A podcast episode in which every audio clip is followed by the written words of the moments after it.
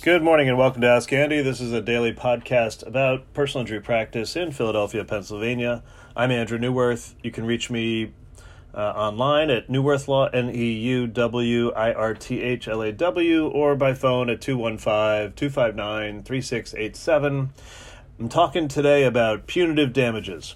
So, what are punitive damages? Punitive damages are extraordinary, unusual, unlikely, and not going to happen type damages in civil lawsuits. They are a means by which you can ask, as a lawyer, you can ask a jury to punish the defendant, the person you're suing, for their conduct.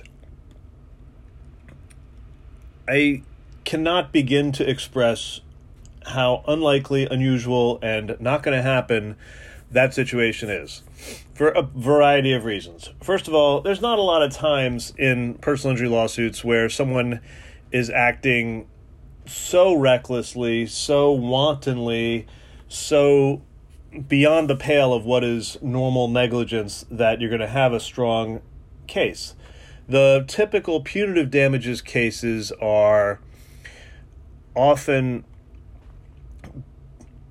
alleged by lawyers as follows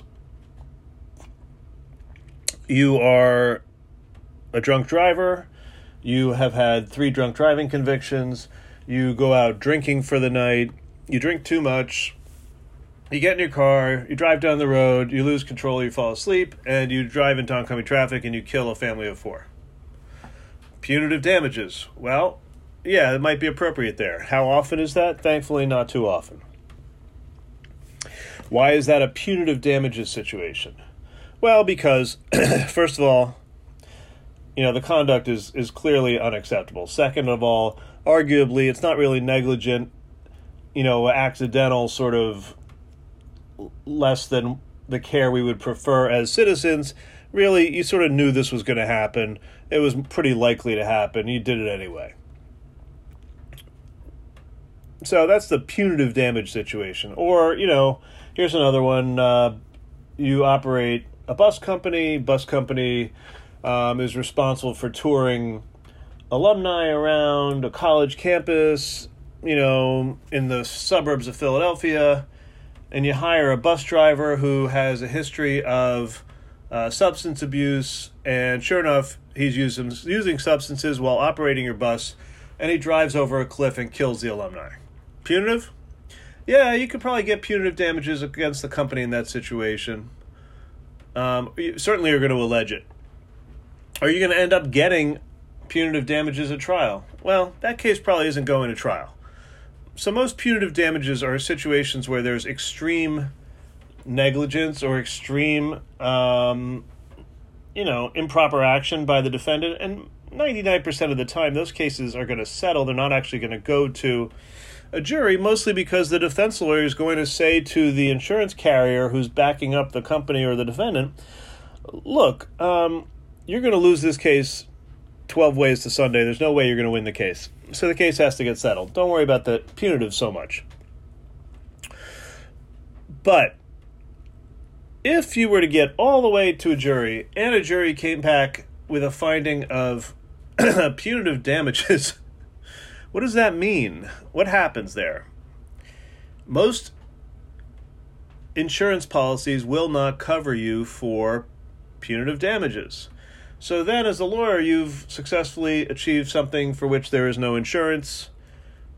Again, not a great outcome if you're the lawyer, right? You don't want to win cases and and not have insurance.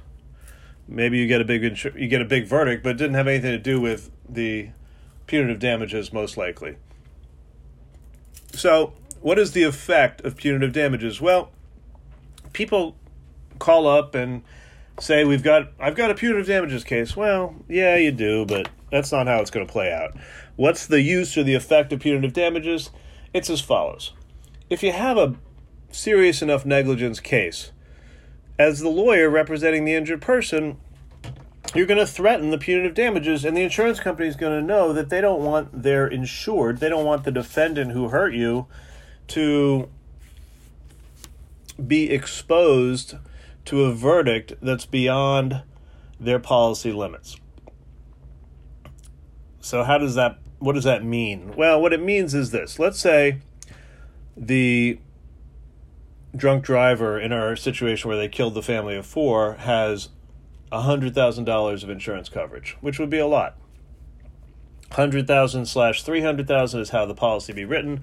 So there'd be $300,000 for insurance coverage for the uh, family of four. Maybe they have their own coverage, maybe they don't. I plead or allege punitive damages in my complaint. I'm all bent out of shape about how egregious and ridiculous the situation is. The insurance company is most likely going to tender or offer the full 300 pretty soon after the crash or somewhere in the litigation. I'd be surprised if they didn't. However, let's say they don't, and we are on the precipice of trial. We're picking a jury, and the judge says, Yes, I'm going to permit punitive damages here. Uh, most likely, what should happen on the other side, on the defense side, is the defendant drunk driver's uh, personal lawyer or the defendant drunk driver himself or the insurance company's lawyer who's representing him through their insurance policy should say, Look, sir, we can settle your case, or we are going to settle your case for $300,000 today because otherwise, you know, if you get hit for $600,000, there's $300,000 of insurance coverage that's, or $300,000 of judgment that's not covered. So, the insurance company can then be held responsible. Let's say the jury does come back for 600,000 and there's only 300,000 in coverage. What happens? Well, then the plaintiff's lawyer, me, is going to look around and try and take the guy's house or more likely, I'm going to go to the defendant drunk driver and say, "You were treated shabbily by your insurance company. I would like to represent you to sue your insurance company for bad faith." because they could have settled your case for 300,000, but they chose to gamble, roll the dice with your personal assets. Most of the time, the defendant drunk driver is going to say, "You're right, Mr. Neuwirth. I think I was treated shabbily. I should have had my case settled by my insurance company for my policy limits of 300 and you would have gone away." And I would say, "Yes, I would have gone away." So, then I can sue the insurance company for 300,000 that they weren't originally on the hook for because they didn't have a policy for that. So, what is the effect of that? The effect of that is the insurance company is going to settle that case for 300 to avoid an excess verdict, which is what we call it, and to avoid their own policyholder suing them for bad faith. So that's the argument. That's what happens. I had a case about, I don't know, about a year ago, summer where a driver let me try and explain the events of this case there were two people in a single car accident driver and my client was a passenger the driver is driving 95 miles an hour on 95 south goes to take an exit can't control the car skids out of control bangs left and right off the side guardrails on a twisty turny exit into the center city Car's wrecked, driver's not hurt, my client's hurt. For various reasons, the case ends up going to trial, mostly because my client had a whole bunch of subsequent car accidents. But at trial, there was I filed a you know motion in limine uh, regarding my punitive damages claim, or the defense filed one to strike my punitive damages claim. And, you know, the defense lawyer said this is not a punitive damages case. And I said, look, Judge, the defendant, the driver, in a moment of unusual candor, told the insurance company he was doing 105 miles an hour. And I said, look, a jury could find that that was, you know, an area for punitive damages. And the law is pretty clear. The judge can and most likely should permit that charge of punitive damages to go to the jury, at least give the jury a chance to consider it. And the judge said, No, I'm going to let that case, that claim of punitive damages go to the jury. So then the defense lawyer was in an extremely weak position, and the case ended up settling shortly thereafter for, you know, roughly what I thought the case was worth. So, eh, you know, that's in real practice how it plays out. And the defense lawyer was, you know, pretty sure that it wasn't a punitive damages case for most of the time. And, you know, it was just a point I hadn't pressed. It just seemed ridiculous to me. So, you know, what ended up happening is kind of what I said. It's it's mostly a pressure point and not much more than that. Those cases should and do get settled.